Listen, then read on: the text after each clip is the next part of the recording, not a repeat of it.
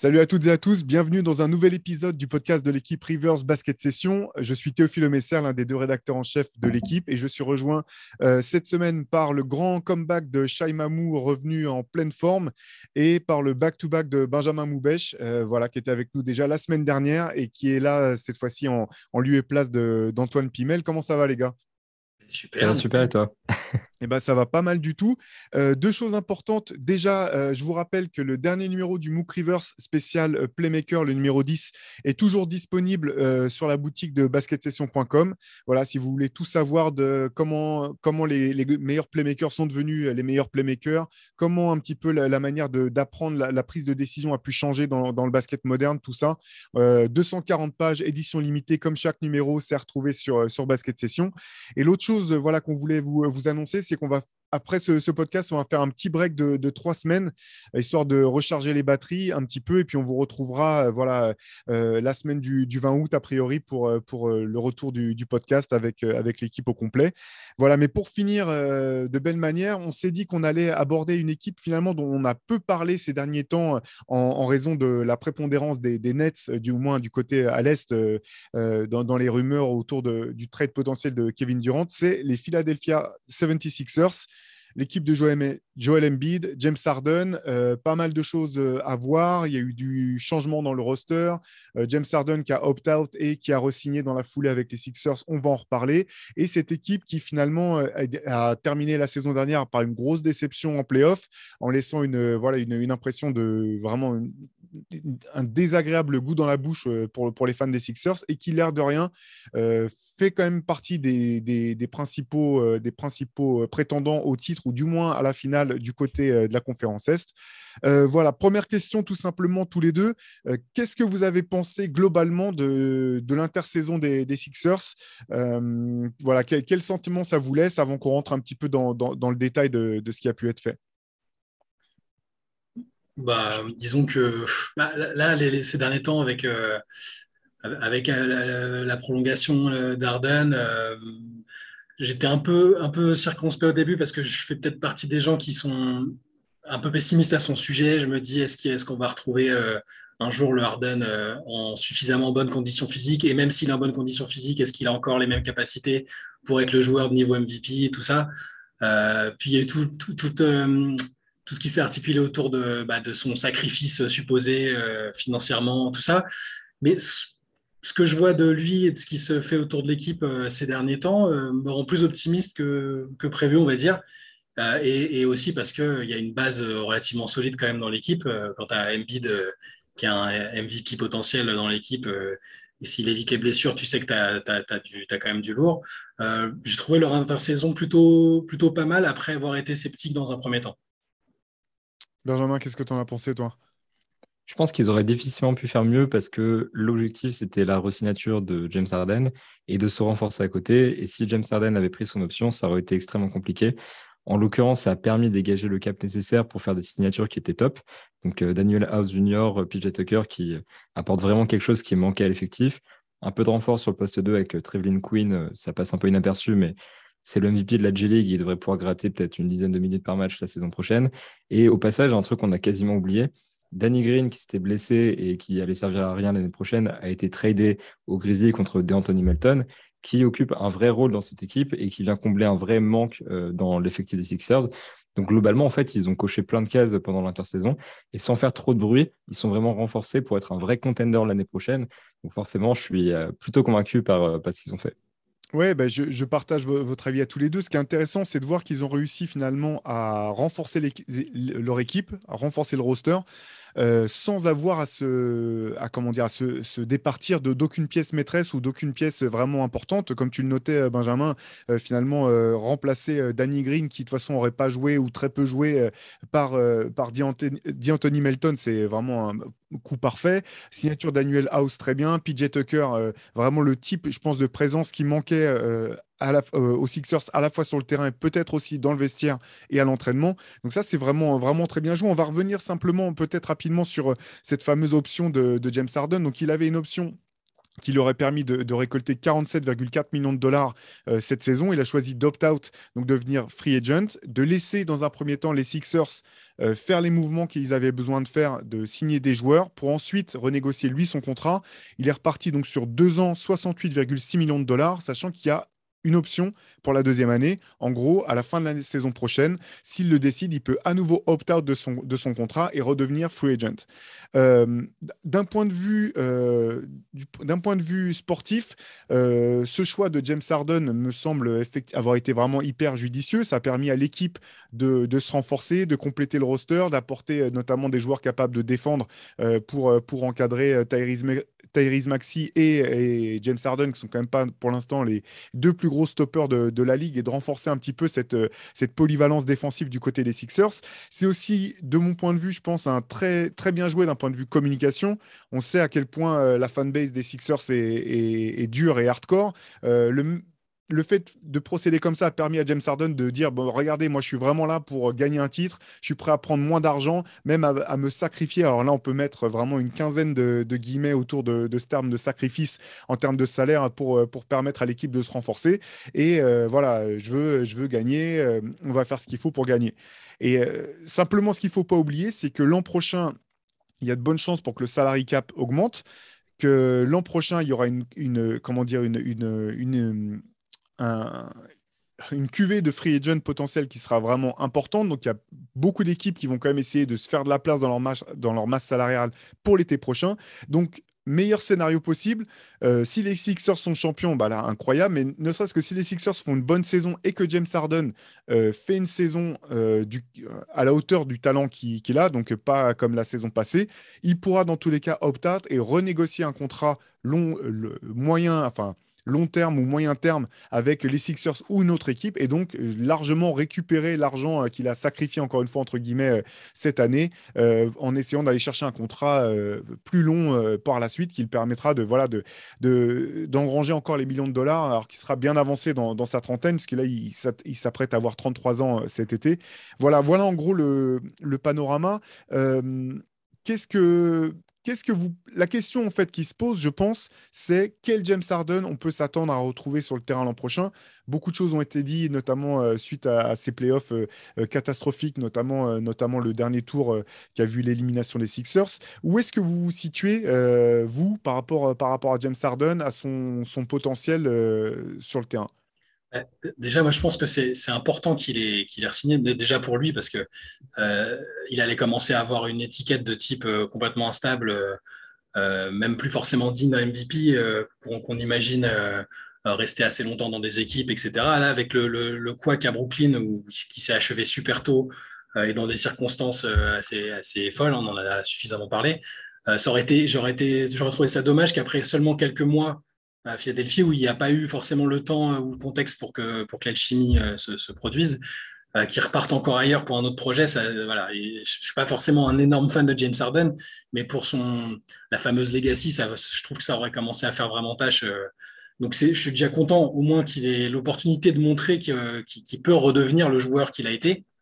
Euh, après, j'ai quand même des doutes sur euh, euh, bah, sa capacité à, voilà, redevenir bah, le moteur qu'il était à 100%. pas tellement que sur la condition physique, parce qu'on voit qu'il a tendance, mine de rien, à, avoir des écarts en termes de, forme physique pure et dure, hein, en termes de poids, de, conditions tout court. Mais de ce qu'il montre pour le moment, en dehors du terrain, parce que là, on n'a rien vu, on n'a pas vu d'entraînement. De... Il a l'air d'être en bonne forme physique. Et surtout, moi, c'est pour l'instant ce qui est en dehors du terrain que, je trouve intéressant, c'est qu'il a l'air de vouloir être un élément fédérateur. Euh, il, communique, assez là-dessus, euh, sur le côté. Regardez, on organise des dîners avec les autres joueurs de l'équipe. Je prends les jeunes sous mon aile. Il a, parlé des autres. Arden, ça n'a pas souvent été un mec qui a parlé des autres hein, dans sa carrière, mine de rien. Il a l'étiquette d'individualiste et il l'a assumé en termes de communication. Euh, je l'ai vu euh, être assez euh, expansif sur, sur Tyrese Maxi récemment, en disant qu'il avait une, énorme confiance en lui, qu'il avait vraiment hâte de continuer à jouer avec lui, de le voir progresser. il parle d'Embiid et du niveau qu'il a. donc, je suis optimiste sur, en tout cas sur ce qu'il montre. J'ai l'impression qu'il a envie de redevenir le joueur qu'il était il n'y a pas si longtemps. Après, est-ce que dans les faits, il va pouvoir y arriver sur le strict plan athlétique? Je n'en suis pas encore convaincu. Benjamin, qu'est-ce que, qu'est-ce que tu en penses, toi?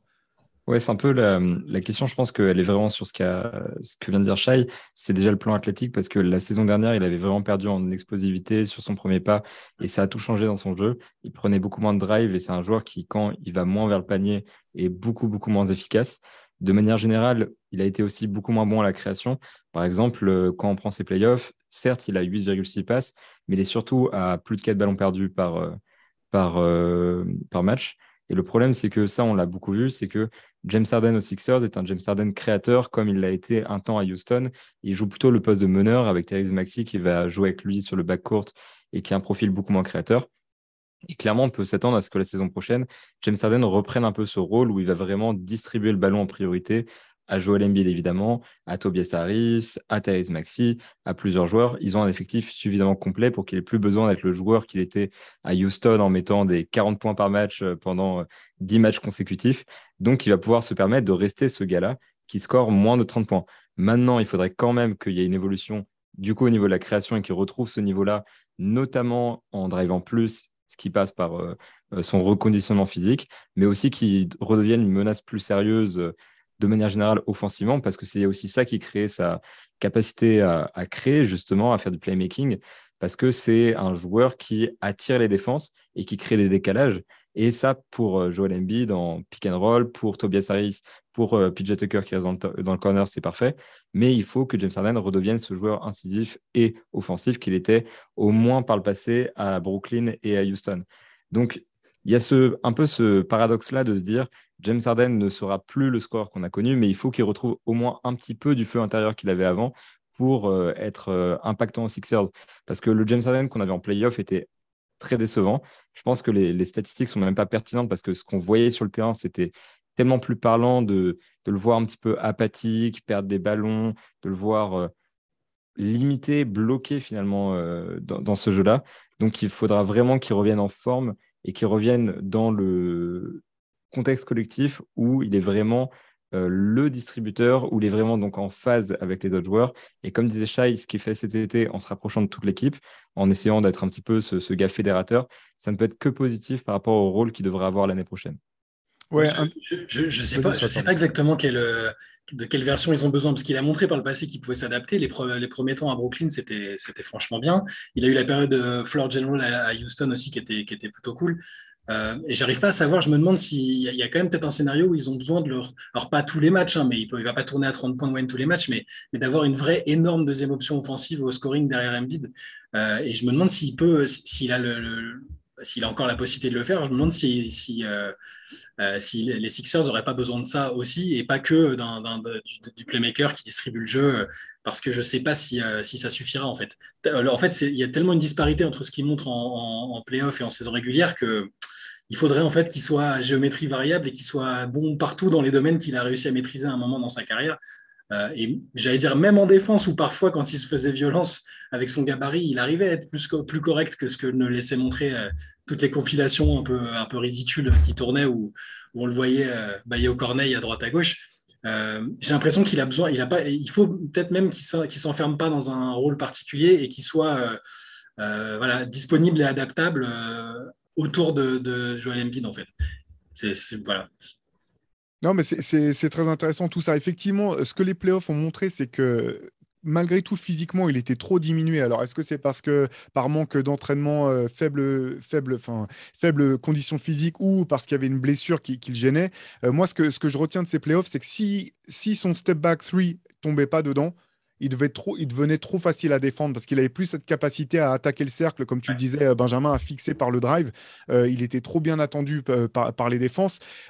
donc là, ça sera intéressant de voir dans quelle mesure il, va pouvoir revenir. Je pense que dans tous les cas, on ne retrouvera pas le, le, James Harden flamboyant MVP. Je pense que, que, que Philadelphie ne retrouvera pas ce joueur-là. Ceci dit, ça ne me semble pas forcément grave non plus dans le sens où cette équipe, sur le papier, ça me semble être peut-être la plus talentueuse dans laquelle, euh, dans laquelle James Harden est joué, euh, la plus complète en tout cas. Euh, voilà, avec Joel Embiid, MVP en puissance, même un joueur dont on n'a pas parlé, Tobias Harris, dont on parle plus souvent pour le, le montant du contrat que, que, pour ses capacités sur le terrain. Mais si c'est ta troisième, quatrième option, ça reste un joueur quand même de très bonne facture. Tyrese Maxi, là, il y aura aussi quelque chose de très intéressant à suivre. Est-ce qu'il sera capable de passer un cap encore encore une fois, comme, il, l'a fait l'année dernière. Là, si c'est le cas, Philly devient vraiment très, très dangereux. La question que je trouve intéressante, effectivement, c'est celle-ci, c'est de savoir, effectivement, je pense que Philadelphie a besoin de, de James Harden dans l'alternance, en tant que scoreur, en tant que playmaker, que ce soit euh, dans le pick and roll ou encore une fois, la relation sur pick and roll avec Joel Embiid était l'une des plus euh, dévastatrices de toute la ligue euh, l'an dernier sur ce type d'action, mais aussi distributeur. Et la question là que, je me pose, c'est d'une, est-ce que James Harden est capable malgré tout de varier son jeu à ce point? On l'a vu changer de jeu quand il était à, à, Nets, dans le sens où il, il montait la balle et il la lâchait rapidement. Ce qu'on n'a jamais vu encore une fois, c'est sur attaque posée, être capable de lâcher la balle et de rester utile. Lâcher la balle, bouger, aller se mettre, euh, euh, rester disponible pour le reste du jeu, ça, on l'a pas encore vu faire. Et la question que je me pose un petit peu, euh, c'est pas que c'est ma marotte, mais j'y reviens malgré tout, c'est est-ce que Doc Rivers est capable de mettre en place un système de jeu qui permette de créer du mouvement, qui permette d'aider James Harden à rester une menace, même quand il n'a pas la balle? C'est une question que je me pose. Voilà, c'est la question que je me pose. Sur, le terrain, je pense que euh, cet effectif est extrêmement complet, euh, talentueux, euh, polyvalent et dangereux.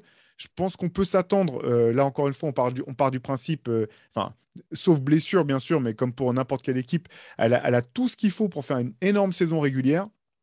En playoff, je pense que ça, y a d'autres questions qui, qui, risquent de ressurgir, notamment la capacité des joueurs à pas se blesser. Joel Embiid, enfin, c'est pas forcément de sa, faute, mais c'est vrai que la, fin de saison a été compliquée en playoff. Euh, il a, il a enchaîné les, le pouce euh, blessé au pouce, euh, fracture au niveau de, la pommette, etc. Bon, ça, tous les ans, hein. tous, les, ans, il a chaque campagne, même quand il, soit, enfin, il est, toujours fort en saison régulière. Et il y a toujours un petit pépin physique, mais qui est peut-être lié aussi à la charge de, enfin, aux responsabilités qu'il a pendant la saison régulière. Hein. ça, c'est pas. Mais malheureusement.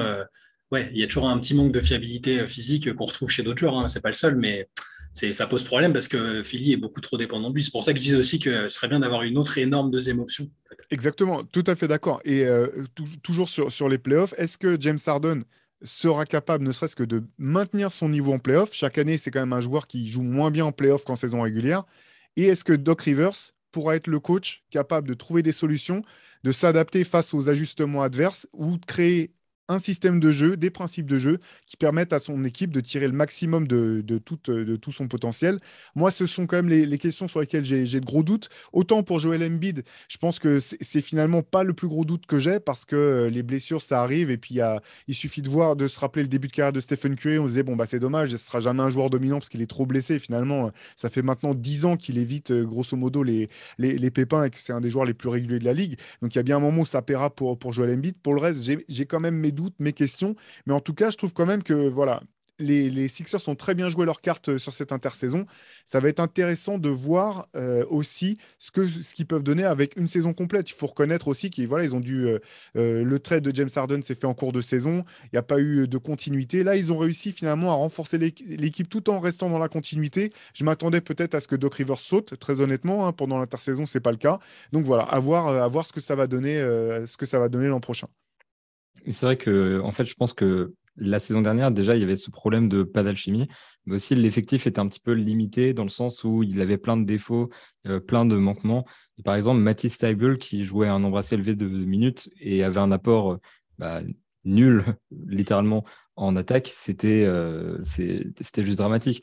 Là, en fait, cette saison, il va y avoir l'avantage aussi tant pour Doc Rivers que James Harden, de la facilité d'avoir des joueurs qui peuvent tous tirer. Donc, euh, potentiellement en 5 majeurs à base de James Harden, Tyrese Maxi, Tobias Harris, PJ Tucker et euh, Joel Embiid, avec 5 joueurs qui peuvent tirer à 3 points et 5 euh, joueurs qui sont vraiment doués offensivement et beaucoup qui sont très sérieux défensivement, notamment les postes 3, 4, 5 sur ce line-up. Et en l'occurrence, en fait, avoir un effectif comme ça qui est aussi complet, qui est aussi euh, à l'aise avec son tir, c'est tellement plus simple pour euh, Doc Rivers de le gérer. Et en même temps, c'est tellement plus simple aussi pour James Harden de trouver de l'espace quand il y en a plus sur le terrain et de trouver des passes quand tous les joueurs sont en capacité de marquer. Alors qu'avant, avec des gars comme euh, Sebul et avec un Maxi qui grandit, en fait, c'était beaucoup plus compliqué. Et aussi, un truc qui est assez important, c'est le banc qui a pas mal évolué et qui permet beaucoup plus de combinaisons. Doc Rivers, c'est pas un coach tactique, très clairement, c'est un coach qui a toujours eu une limite dans le système, qui a toujours eu une, une tendance à ne pas bien s'adapter face à ses adversaires en playoff. Mais en revanche, c'est un gars qui a toujours bien géré ses rotations et ça lui a toujours permis de s'en sortir plus ou moins dans des séries de playoffs ou en saison régulière. Et là, maintenant qu'il a euh, déjà des Anthony Melton, qui est un nouveau créateur sur le banc, qui peut éventuellement combiner avec James Harden ou Therese Maxi ou le faire euh, jouer sur des minutes où aucun des données là. Euh, il y a Daniel House Jr. qui est une vraie option à l'aile au-delà de Mathieu Seibel, qui reste dans l'effectif et qui reste malgré tout une option. Et mine de rien, Daniel House Jr., c'est un joueur qui, pareil, peut tirer, qui est intéressant offensivement et qui n'est pas du tout mauvais en défense.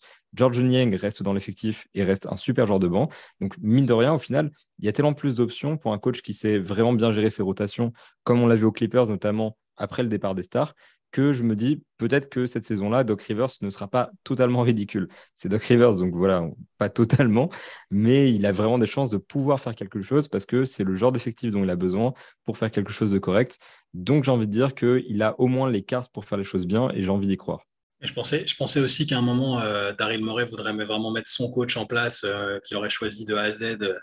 Donc j'étais un peu étonné que, que, ça continue, mais euh, c'est pareil, je, suis toujours sceptique avec Doc Rivers parce qu'on a toujours l'impression qu'en fait, il est, il, est jamais aussi bon que quand il a une équipe d'outsiders revanchards qui n'est pas forcément attendue. Euh, enfin, la saison avec les Clippers où il avait les pattes Beverly et. C'était sa meilleure saison en tant que coach. Hein, Alexander. Voilà, je suis d'accord avec ça, c'est sa meilleure coach, euh, la saison en tant que coach. Euh, parce que même, même si on, peut reprendre, c'est même ses débuts, son début avec Orlando. il n'arrête pas de dire justement qu'il avait une équipe de, de, de bras cassés, limite Bon, il avait quand même Tracy McGrady, mais. Ce que j'allais dire, tu avais un mec qui était euh, potentiellement MVP euh, tous les ans où il l'a eu quasiment. Euh. c'est ça, mais que, quand, quand on lui rappelle que. Après, c'est pas agréable de se faire rappeler qu'on a plusieurs défaites en, ayant mené 3 en playoff et tout ça. Mais quand derrière, il te dit qu'avec Orlando, il avait une équipe de départ, c'est compliqué, quoi. mais bon, toujours est-il que j'ai toujours des doutes avec des équipes aussi fortes sur le papier je ne saurais pas dire exactement ce qui ne va pas. Effectivement, peut-être une question d'adaptation, comme tu disais, Benjamin. Euh, j'ai toujours le sentiment que cette équipe aura du mal, tant que c'est lui le coach, en fait, aura du mal à répondre aux attentes. Euh, malgré toutes les qualités qu'il a, c'est un player's coach. Il est, voilà, c'est au niveau vocal, au niveau discours, il est certainement très inspirant. Mais euh, je sais pas, dans cette NBA là maintenant, j'ai l'impression que sa méthode est un tout petit peu, un tout petit peu dépassé, ce qui l'empêcherait pas d'être bon avec une autre équipe, comme je disais, une équipe euh, avec moins d'attente et de pression autour, mais voilà, il a acquis un tel standing que c'est compliqué de, faire autrement. Euh, ouais, sinon, euh, j'ai aussi du mal à, envisager les Sixers ultra performants avec, avec un Embiid avec une, telle charge de responsabilité comme il va encore. j'ai l'impression que le MVP, c'est quand même un objectif pour lui. Il est déçu de ne pas l'avoir depuis deux ans. Et, et, en même temps, j'ai du mal à le voir à le voir être fort en playoff ou pas blessé en playoff s'il doit jouer 72 matchs euh, avec une telle charge euh, sur lui. En fait, ça me fait penser. Il y a d'autres joueurs qui ont ce problème-là. J'ai la, même impression avec Anthony Davis. En fait, euh, s'il n'a pas de, des, énormes joueurs autour qui peuvent lui permettre d'être moins sollicité, un peu moins sollicité au moins, et de pas être dans une course au MVP, j'ai l'impression que ce sera difficile pour Philadelphie en fait. En fait, c'est vrai qu'Embiid, euh, c'est limite pire qu'Anthony Davis parce que depuis qu'il est euh, arrivé dans la ligue, il n'a pas passé une seule saison sans blessure. C'est-à-dire qu'il est arrivé déjà avec une fracture de la cheville en NBA. Et derrière ça, j'ai un petit historique de ses blessures c'est euh, déchirure du ménisque à chaque genou, déchirure d'un ligament du pouce duquel il a été opéré récemment, deux fractures de l'orbite, pareil, ça lui est arrivé cette mmh. année pas mal d'entorses, tendinites, contusions, etc. C'est un joueur qui systématiquement est blessé. Donc c'est vrai que la santé de Joel Embiid sera un vrai point euh, cette saison. Au moins, l'avantage d'avoir PJ Tucker dans l'effectif, c'est que potentiellement, il va peut-être prendre des minutes en 5. Mm. Parce que l'année dernière, euh, en playoff notamment, le gros problème, c'était que les options derrière, c'était Paul Malsap et euh, DeAndre Jordan. Et ce pas des options. Ce n'est pas censé être des options. Et là, pour le coup, il va éventuellement avoir des, des backups et ça pourra lui permettre de jouer un peu moins en saison régulière, peut-être sur les premiers tours de playoff. Et on l'espère éviter les blessures et peut-être connaître sa première saison depuis 2014 sans blessure. Ah, c'est presque un petit miracle. Enfin, là, de le voir quand on repense au début, euh, limite, euh, à l'époque, on nous aurait dit ouais, il va réussir à faire 65 matchs par saison et être niveau MVP. On aurait dit ouais, on signe tout de suite parce que c'était inespéré les deux premières saisons. Euh, où on disait qu'il qui, avait besoin qu'il y ait un mec qui vérifie son frigo quand il était à l'hôtel, tellement il mangeait n'importe quoi, il buvait n'importe quoi, mais que le mec revenait et voyait qu'il y avait toujours les mêmes choses dans le frigo et que l'autre allait bouffer des burgers. Enfin, c'était terrible. Tu te disais, il va jamais y arriver, il va jamais. Là, le scénario actuel est presque. Franchement, moi, je le trouve presque inespéré par rapport au début de sa carrière. Donc, c'est déjà. Je trouve que c'est déjà bien, mais pour moi, c'est plus maintenant, maintenant qu'il est devenu à peu près fiable physiquement sur l'ensemble d'une saison, à jouer ne serait-ce que 60 matchs, c'est plus sa, soif d'être MVP, d'avoir des trophées, d'être le joueur, vraiment un des alpha dogs de l'NDA qui, qui, me fait dire que ça va être compliqué. Je ne le vois pas forcément accepter bah, de la gestion de minutes, des, choses comme ça, alors que c'est peut-être ce dont Philadelphie aurait besoin, je pense, malheureusement. Oui, parce qu'effectivement, je pense qu'on peut on peut partir du principe qu'il ne fera pas une saison à 82 matchs. La, question, c'est plus de savoir quel timing les blessures, en fait. C'est si tu peux choisir le moment où il risque de se blesser, essayer d'espacer les matchs au maximum en saison régulière pour espérer un run en, playoff et qu'à ce moment-là, il ne se blesse pas. Ce qui est intéressant, euh, tu parlais de polyvalence du roster, euh, Benjamin, c'est que, que les Sixers sont encore de la marge, en fait. Il, leur reste encore un peu d'argent en dessous du cap. Ils ont, ils ont aussi la capacité, s'ils le souhaitent, de, bah, de, de trader, notamment, on parle de Tybull qui est passé de, joueurs euh, intouchables aux Sixers euh, à, comme tu le disais, joueurs quasiment impossibles à mettre sur le terrain parce que trop, trop, euh, trop limité offensivement. À voir aussi dans quelle disposition il reviendra, mais c'est un joueur qui peut intéresser d'autres, équipes, je pense. Il y a le cas Tobias Harris aussi qui peut peut-être intéresser d'autres équipes en, courte saison, de manière à ce que les, les, Sixers puissent se positionner ensuite sur le, sur le, comment dire, le marché des, des buyouts, les joueurs qui auront été coupés par d'autres équipes et qui pourront intégrer des, rosters avant les playoffs. Donc tout ça, c'est quand même des données intéressantes pour Philadelphie.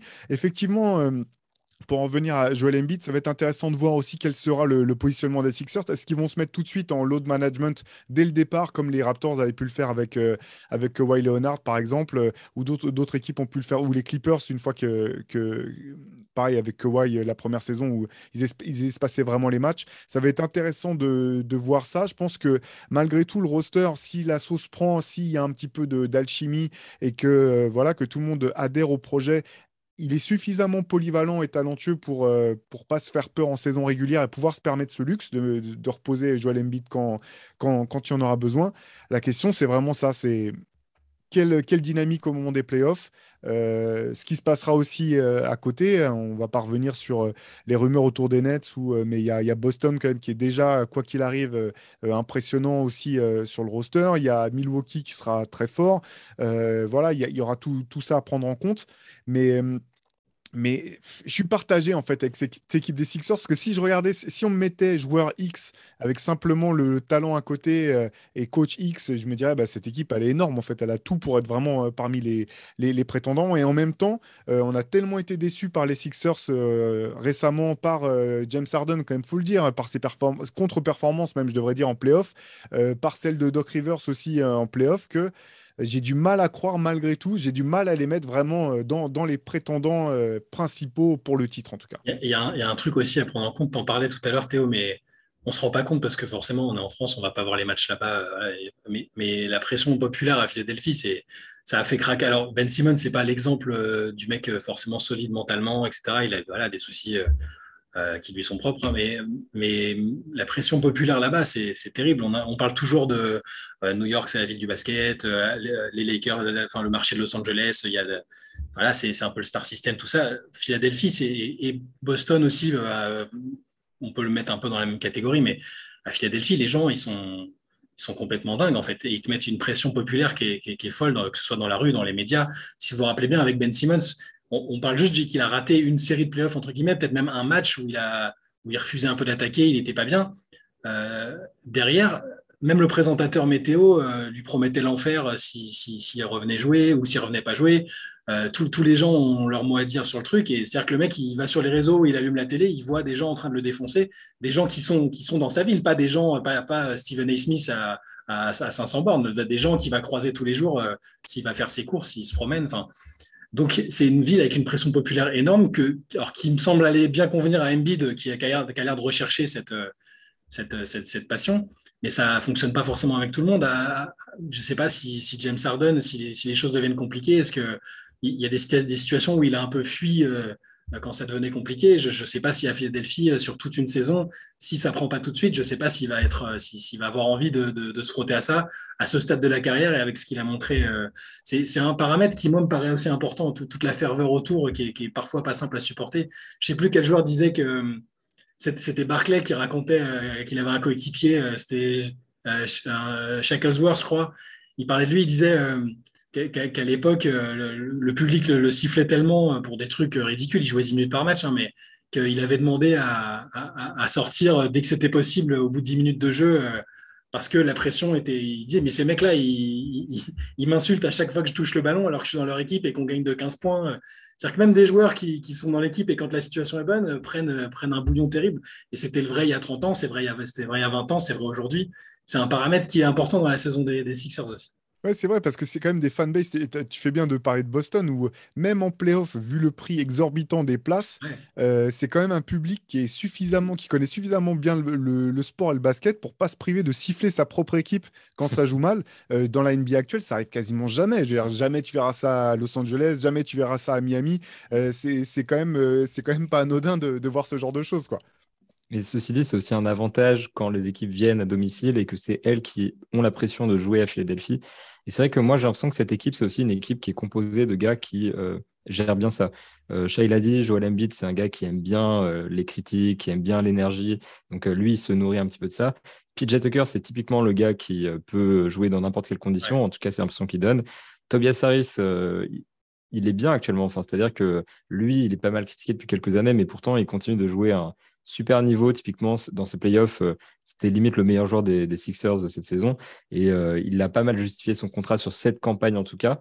Après, voilà, la question, c'est peut-être les plus jeunes, comme Therese Maxi, comme Matisse Saibul, qui sont euh, pas encore vraiment prêts pour ça. James Harden aussi, il y a peut-être un point d'interrogation, mais c'est un joueur qui a tout le temps été critiqué, qui a tout le temps été au centre de l'attention médiatique.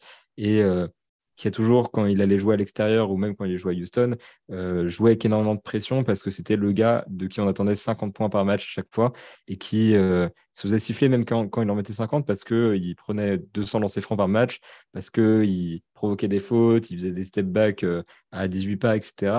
Donc j'ai envie de dire, c'est un, effectif, je veux le croire, qui, au-delà des jeunes, est prêt à encaisser cette pression-là et qui peut s'en servir comme moteur justement pour avancer et pour déstabiliser les équipes adverses j'ai retrouvé le, ce, que, ce, dont je vous parlais de, de Barclay qui parlait de, de, de Shackelford, son ancien coéquipier.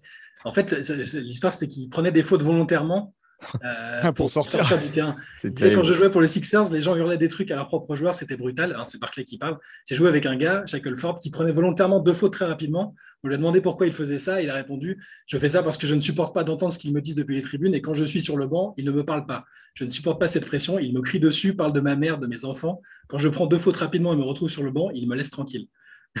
Donc et, et, ça, c'était vrai, c'était il y a 30 ans, mais c'est toujours le cas aujourd'hui, en fait.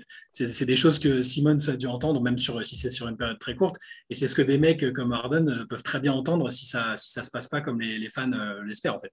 Alors, ce qui, est intéressant pour, pour quand même, avec cette renégociation de contrat, c'est qu'il a tout intérêt, euh, pour des raisons ne serait-ce que personnelles, à faire une super saison, en fait. Parce que je pense quand même que malgré tout, son objectif principal, c'est, au-delà de gagner le titre, c'est de cartonner cette saison et de renégocier l'an prochain, de opt-out à nouveau et de repartir sur un nouveau contrat. Et ça, ça passe par une grosse saison individuelle. Donc, euh, c'est vrai que c'est assez marrant. On a l'impression que chaque été, euh, James Harden, c'est. chaque été, on a l'impression d'écrire les mêmes articles sur Basket Session. Ah, James Harden a l'air en pleine forme, il, a, il, est dans la meilleure forme de sa vie, son entraîneur dit qu'il a perdu 15 kilos, je sais pas quoi. Et puis on voit la reprise de la saison, on se dit, mais c'est pas possible, en deux semaines, comment qu'est-ce qui s'est passé là? On a l'impression qu'il a pris 25 kilos. Donc euh, voilà, euh, là j'imagine qu'il y a une pression quand même autour de lui à ce stade de sa carrière après euh, bah, un échec complet à, Brooklyn et une sortie, une sortie de vestiaire comme qu'on n'aurait pas imaginé le enfin, avoir redemandé un deuxième trade aussi court. Moi, j'avais même jamais vu ça euh, en NBA. Il y a quand même une, vraie opération communication qui a été mise en place. Tu en parlais tout à l'heure, euh, Chai, vite fait, avec le fait que voilà qu'il est, on l'a vu s'entraîner avec Tyrese Maxey, il organise des dîners avec euh, des, joueurs de l'équipe, etc. Il a vraiment insisté à fond sur la com en disant voilà, j'ai dit aux Sixers de s'occuper de renforcer l'effectif et je prendrai ce qui resterait. vraiment grand samaritain euh, James Harden, on sent qu'il y a une opération euh, com importante et qui doit s'accompagner par contre par une grosse campagne euh, sportive. Et donc ça, ça va être intéressant parce que là, il a vraiment, au bout du compte, comment dire, les, objectifs de l'équipe et les siens sont, sont, vraiment liés là pour ce coup-ci. Et c'est vrai qu'après les échecs à Houston, les échecs à les échecs aux Nets, même l'échec, on peut le dire à OKC, même si c'était un, encore un jeune joueur, les les joueurs du 8, notamment Chris Bosch, a, vraiment expliqué qu'à l'époque, euh, la finale euh, OKC-Miami, euh, Miami a décollé à partir du moment où ils se sont, mis à cibler spécifiquement James Harden. Hein, ils l'avaient identifié comme étant le, maillon faible parmi le, Big Three de l'époque ou Big, Four, si on veut ajouter Sergi Ibaka. C'était une équipe quand même ultra talentueuse, ultra jeune. Donc on ne peut pas garder ça. Voilà, c'était une autre époque. On a même l'impression que c'était dans une autre ère. Mais il y a un moment où James Harden, s'il veut cimenter sa carrière, il faut quand même que ça passe par une, campagne de playoff réussie dans laquelle il aurait été percutant et, performant. Est-ce que, est que du coup, là tu reparles de Casey, mais je me suis déjà posé la question, alors est-ce que c'est trop tôt pour parler de ça ou pas, mais est-ce que finalement la meilleure version de James Harden, ce serait pas un Harden sixième homme euh, qui peut entrer et, débarrasser de certaines tâches euh, euh, qui incombent aux joueurs titulaires et aux stars des équipes est-ce, que, parce qu'au final c'était un joueur monstrueux en, sixième homme, il était, incroyable, est-ce que là avec le... Bah, le potentiel, les qualités athlétiques qui sont les siennes maintenant, est-ce qu'il est qu'il n'a pas vocation à devenir un, super sub euh, à, court ou moyen terme bah, Je trouve c'est un peu fort quand même parce que, enfin, quand même, mine de rien, on parle de James Harden tout le temps comme un joueur qui a échoué en playoff euh, et qui a jamais trop réussi. Mais mine de rien, à Houston, il a eu des vraies campagnes où c'était le gars et euh, où il avait déjà des stats super et des résultats, notamment cette saison 2017-2018, il me semble, où il pousse les Warriors jusqu'au final de conférence et euh, où il a de vraies chances de se qualifier. Et euh, sincèrement, il aurait peut-être eu de vraies chances de gagner le titre derrière. Et je ne crois pas que James Harden soit forcément un, futur sixième homme.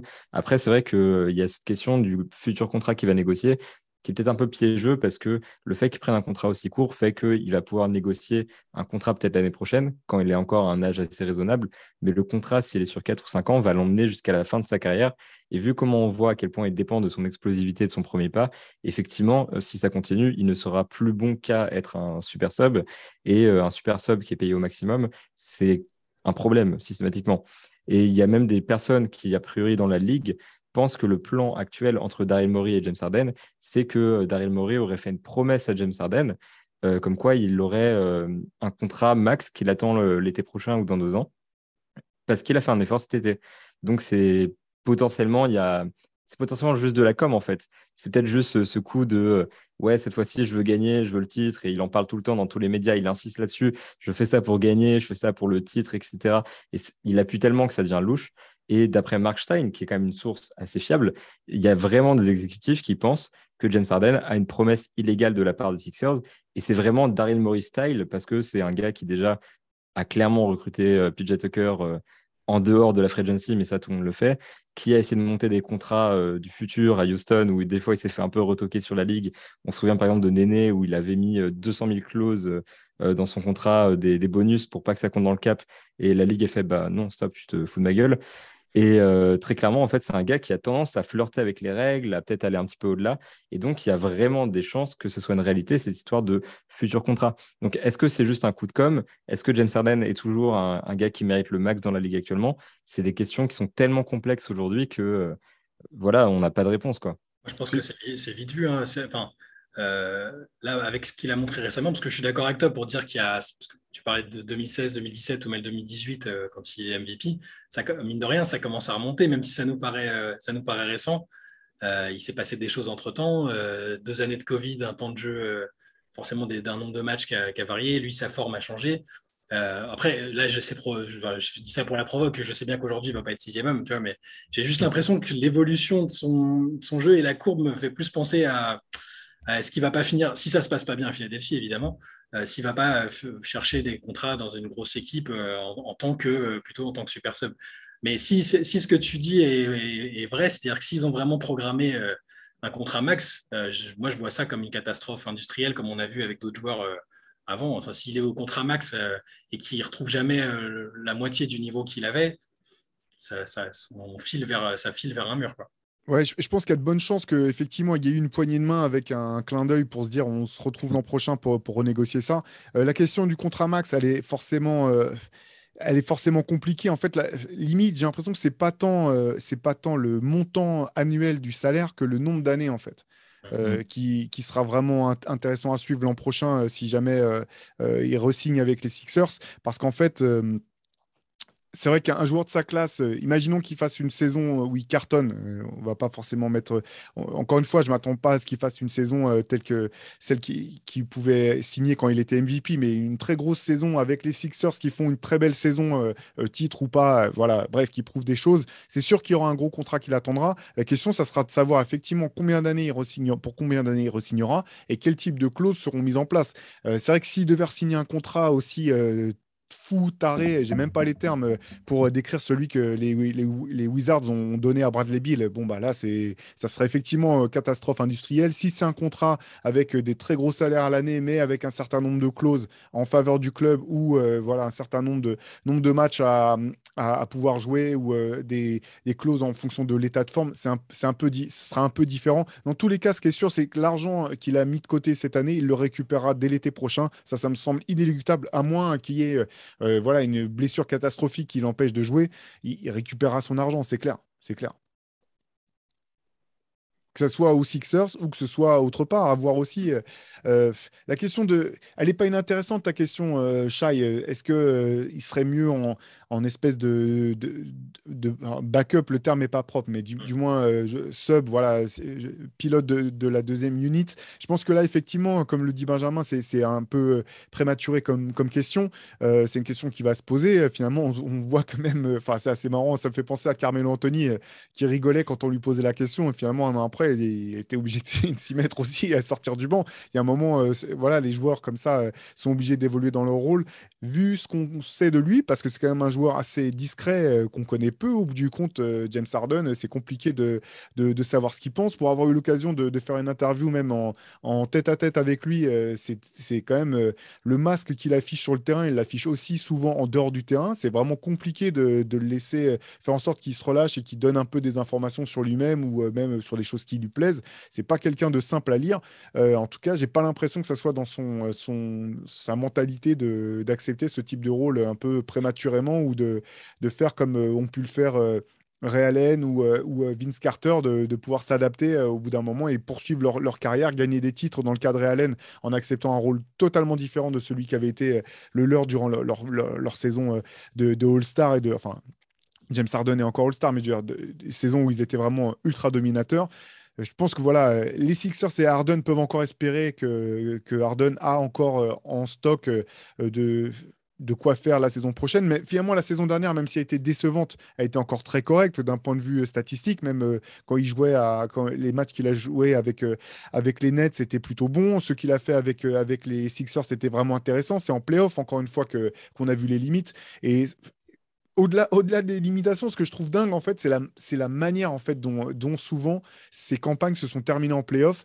Là, quand même, c'est on, il reste sur une élimination euh, face, euh, face au hit euh, où il est sorti en disant Ouais, je comprends pas, j'ai pas eu le ballon. quoi. Comme si c'était sixième homme, justement, ou un mec du banc qui dit Ouais, on m'a pas donné la balle alors que j'étais chaud. Attends, t'es James Harden, tu as le ballon sur chaque, chaque possession. Si tu veux la balle, tu as la balle. C'est pas, c'est pas que tu vas pas me faire croire que c'est Tyrese Maxey ou Tobias Harris qui, a regardé de ton côté qui s'est dit Non, je vais donner la balle de l'autre côté à Matisse Taiboul pour qu'il prenne des tirs à trois points. Donc, ce qui est fou, c'est que, en fait, quand tu repenses à la carrière d'Arden, c'est-à-dire qu'en en playoff, même quand dans des séries où ça s'est bien passé pour son équipe, la fameuse 2015 avec les, contre les Clippers. le comeback, euh, ouais. Mais le comeback, il se fait euh, pile quand Harden est sur le banc. Quoi. Et c'est Corey Brewer et Josh Smith qui te font le.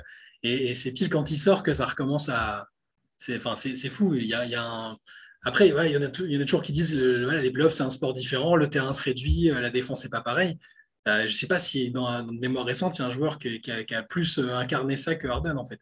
Ça enlève rien à son talent. Ça, dire, il est monstrueux offensivement. Il a le nombre de fautes, le nombre de fautes qu'il a réussi à provoquer, qu'il arrive toujours à provoquer. Euh. quand je parle de sixième homme, en fait, c'est juste que j'ai l'impression que là, si cette fenêtre de tir se passe pas bien pour lui et pour Philadelphie, si on voit pas vraiment une amélioration ou une adaptation à un rôle qui lui convienne et qui convienne aux Sixers, je, le vois malheureusement plus emprunter enfin, ce qui devrait faire plus euh, une, trajectoire à la Mélo. Tu parlais de Mélo. Euh, j'ai l'impression que dans un an, on va peut-être demander à Harden, mais tu vas sortir du banc aux Lakers ou pas euh, cette année et, qui va dire pardon?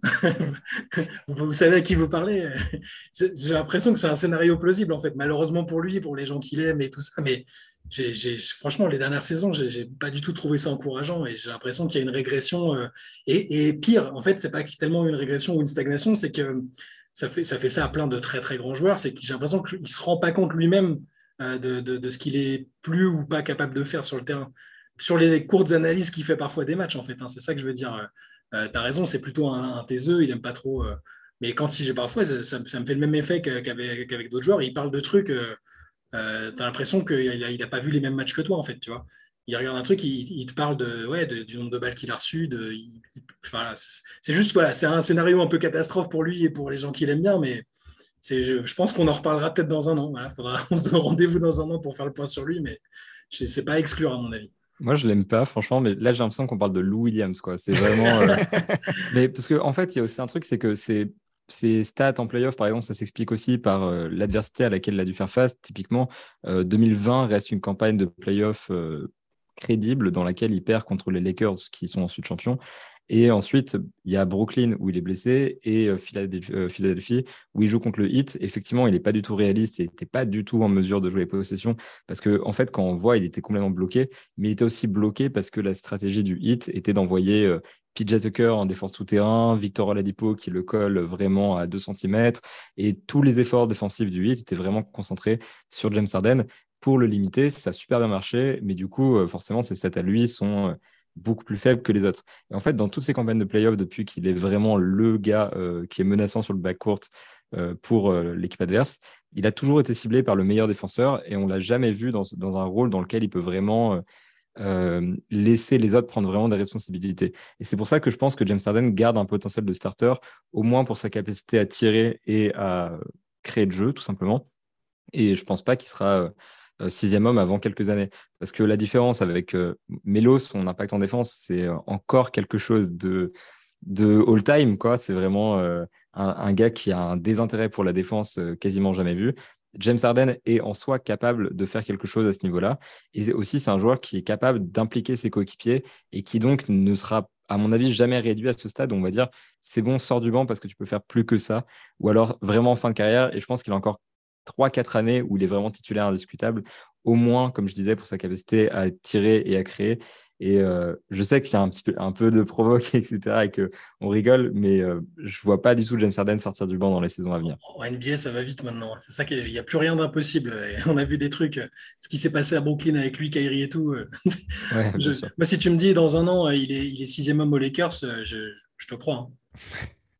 Alors, j'exagère. Mais par, contre, je n'exclus pas du tout que ça se passe bien cette année. Et j'ai même dit au début, début du podcast que je trouve, ce, voilà, même si c'est une opération de com et tout ça, l'approche, en tout cas, me paraît bonne. Il m'a l'air dans de bonnes dispositions, alors qu'à Brooklyn, j'en étais pas sûr, déjà. Mm.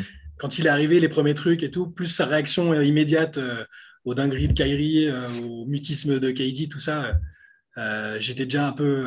Là, il m'a l'air d'être dans la bonne approche. Après, ce que ça va donner, de toute façon, euh, les Nets, c'était quand même le triangle des Bermudes. Quoi. Rien n'avait de sens euh, à aucun niveau. Euh, je veux dire, personne ne sait ce qui s'est passé dedans. Tu as l'impression que c'est limite un petit peu comme qu'on aura peut-être des trucs dans 20 ans, quand les gens auront fait des psychanalyses ou auront pris de l'ayahuasca ou seront allés voir des chamans pour exorciser les démons et pour enfin en parler sereinement. Mais bon, les Nets, c'est c'est juste. Euh, c'est dur finalement d'en tirer des, vrais enseignants parce, qu'à chaque fois qu'on a eu l'impression que les plus grosses dingueries étaient passées, il y a des plus grosses dingueries qui sont, qui sont produites après et on a encore euh, le nez dedans.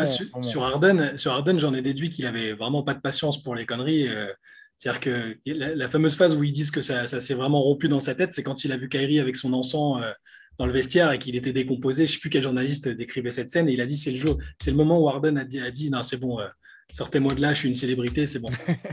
Mais ceci dit, c'est vrai qu'au moins, ce qui est rassurant Sixers, c'est que euh, là, il y a des cadres et des gars qui parlent fort dans le vestiaire. Genre, Joel Embiid, déjà, est un vrai leader. Hmm. Euh, PJ Tucker est PJ Tucker, et c'est vraiment le leader vocal, je pense, qui manquait aux Sixers, notamment pour ce cadre-là.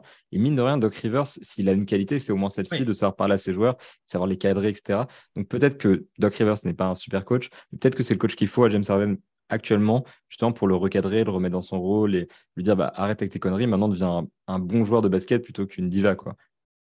Ouais, Ouais, bah ça on verra parce que c'est vrai que Doc Rivers c'est aussi le meilleur coach. Enfin, une de ses vraies, vraies qualités, c'est aussi de savoir se protéger et de savoir quel joueur faire passer sous le bus euh, si ça lui permettre de garder son, garder son job. Donc, euh, non, mais en tout cas, c'est vrai, euh, blague à part, comme on en parlait tout à l'heure, je pense que quand même tout est réuni euh, globalement pour que les Sixers soient, euh, soient forts en, saison régulière en tout cas. Ils ont encore de la, de la marge pour bouger des choses euh, si jamais il y a, besoin. cette équipe me, semble, me semble dangereuse. ce, qui, ce qui est ce qui est pas mal aussi, c'est que finalement, c'est tellement le bordel du côté des Nets. Euh, ça pourrait être aussi potentiellement le bordel du côté de Boston. Euh, euh, maintenant que Jalen Brown s'est retrouvé dans, les rumeurs de transfert suffisamment, ça peut faire suffisamment de bruit, du moins, pour que, pour que la pression soit pas sur les Sixers dès le début de saison et qu'ils puissent entamer le, la saison un petit peu sereinement et, prendre, voilà, prendre le temps de, de, comment dire, de se mettre tous au diapason et d'avancer d'avancer ensemble. Ça, ça me semble intéressant à l'heure actuelle, en partant du principe que, que Boston reste le Boston euh, actuel sur le papier, euh, sachant ce qu'on connaît des autres équipes de, la conférence Est, quel, potentiel vous prêtez à cette équipe des, Sixers euh, Les playoffs, on, on, en a parlé, c'est un peu compliqué, mais ne serait-ce que sur la saison régulière, vous leur prêtez quel potentiel pour la saison prochaine à l'Est? Je trouve que ça, dépend de, ça va dépendre de justement ce qu'on disait tout à l'heure sur ce qu'ils vont demander à Embiid ou ce que Embiid va accepter de, de relâcher un peu. Euh, mais bon, euh, en dessous de top 3, c'est un échec, je pense, euh, quand tu as Harden, Harden Embiid en même temps et un effectif relativement complet. Je, les vois finir top 3 à l'Est sans problème. Et comme tu disais, en fait, c'est presque une bénédiction qu'ils ne soient pas dans les, dans les conversations pour KD parce qu'on ne se demande pas est-ce que l'effectif ne va pas, va pas imploser à cause des rumeurs. Parce qu'à Boston, on sait que voilà, Jason Brown est contrarié quoi qu'il arrive.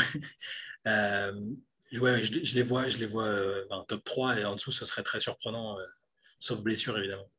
Quasiment la même chose. Je pense juste qu'en gros, il y a un tiers dans la conférence Est avec euh, Heat, Celtics, Bucks et Sixers du coup. Et tant qu'ils sont dans ce tiers-là, pour moi, c'est bon parce que les trois autres équipes sont tout à fait en mesure de prendre le premier, le premier spot. Donc, c'est vraiment une place qui fluctue entre 1 et 4. Après, voilà, c'est un truc aussi qu'on observe de plus en plus ces dernières années, c'est le seeding en playoff est de moins en moins important aux yeux des équipes. Il y a des chances aussi qu'ils prennent la cinquième, sixième place parce qu'en saison régulière, ils se donnent le temps de tester plein de rotations, de tester des modes défensifs différents, etc. Donc, pour moi, l'enjeu, c'est vraiment d'arriver en playoff avec une équipe euh, coordonnée, avec euh, quelque chose de vraiment prêt, quitte à sacrifier quelques matchs en saison régulière, quitte à laisser Joel Embiid se reposer. Donc, en fait, le plafond de l'équipe, euh, c'est première place et le plancher de l'équipe, c'est peut-être la sixième. Par contre, si ça si ça marche pas bien tout de suite, si la mayonnaise prend pas, je pense que là, ce sera la dernière pour Doc Rivers je pense que il se, dit, il se dit en tout cas que Morey, à la base, il voulait vraiment mettre un mec à lui et que c'était pas River, c'était pas forcément le coach avec lequel il voulait bosser. Je pense que si le démarrage est poussif, s'il y a des blessures, etc., le siège sera vite éjectable. Bah, Mike D'Antoni et Quinn Snyder sont dispo sur le marché. Euh, clairement, Doc Rivers, il est dans les, dans les rumeurs depuis un moment. Les Sixers n'ont pas trop de possibilités de faire un trade pour euh, changer leur effectif. Enfin, il y a Tobias Harris, etc., mais bon, ça risque d'être compliqué. Donc concrètement, s'il y a un truc qui va pas en début de saison, je pense que Doc Rivers va être la cible numéro un et qu'il y a une vraie chance qu'il saute si quelque chose ne marche pas. Ouais, je partage votre avis sauf si c'est pour des raisons de blessure, en fait, qui leur, qui leur faire perdre un petit peu de, de, de, vitesse au, démarrage. Je pense effectivement que, que, voilà, Doc Rivers aura aussi la pression de, réussir sa saison avec, euh, avec Philadelphia parce que c'était enfin, c'est la raison principale qui a poussé les Sixers à faire ce trade en cours de saison l'an dernier. C'est que quand tu as un joueur comme Joel Embiid qui est aussi talentueux, mais qui a aussi des problèmes physiques, tu peux pas te permettre de gâcher saison après saison de, son prime sans essayer vraiment de gagner le titre, quoi qu'il arrive. Donc il y aura quand même une, pression malgré tout sur, cette équipe. Ça sera intéressant à suivre.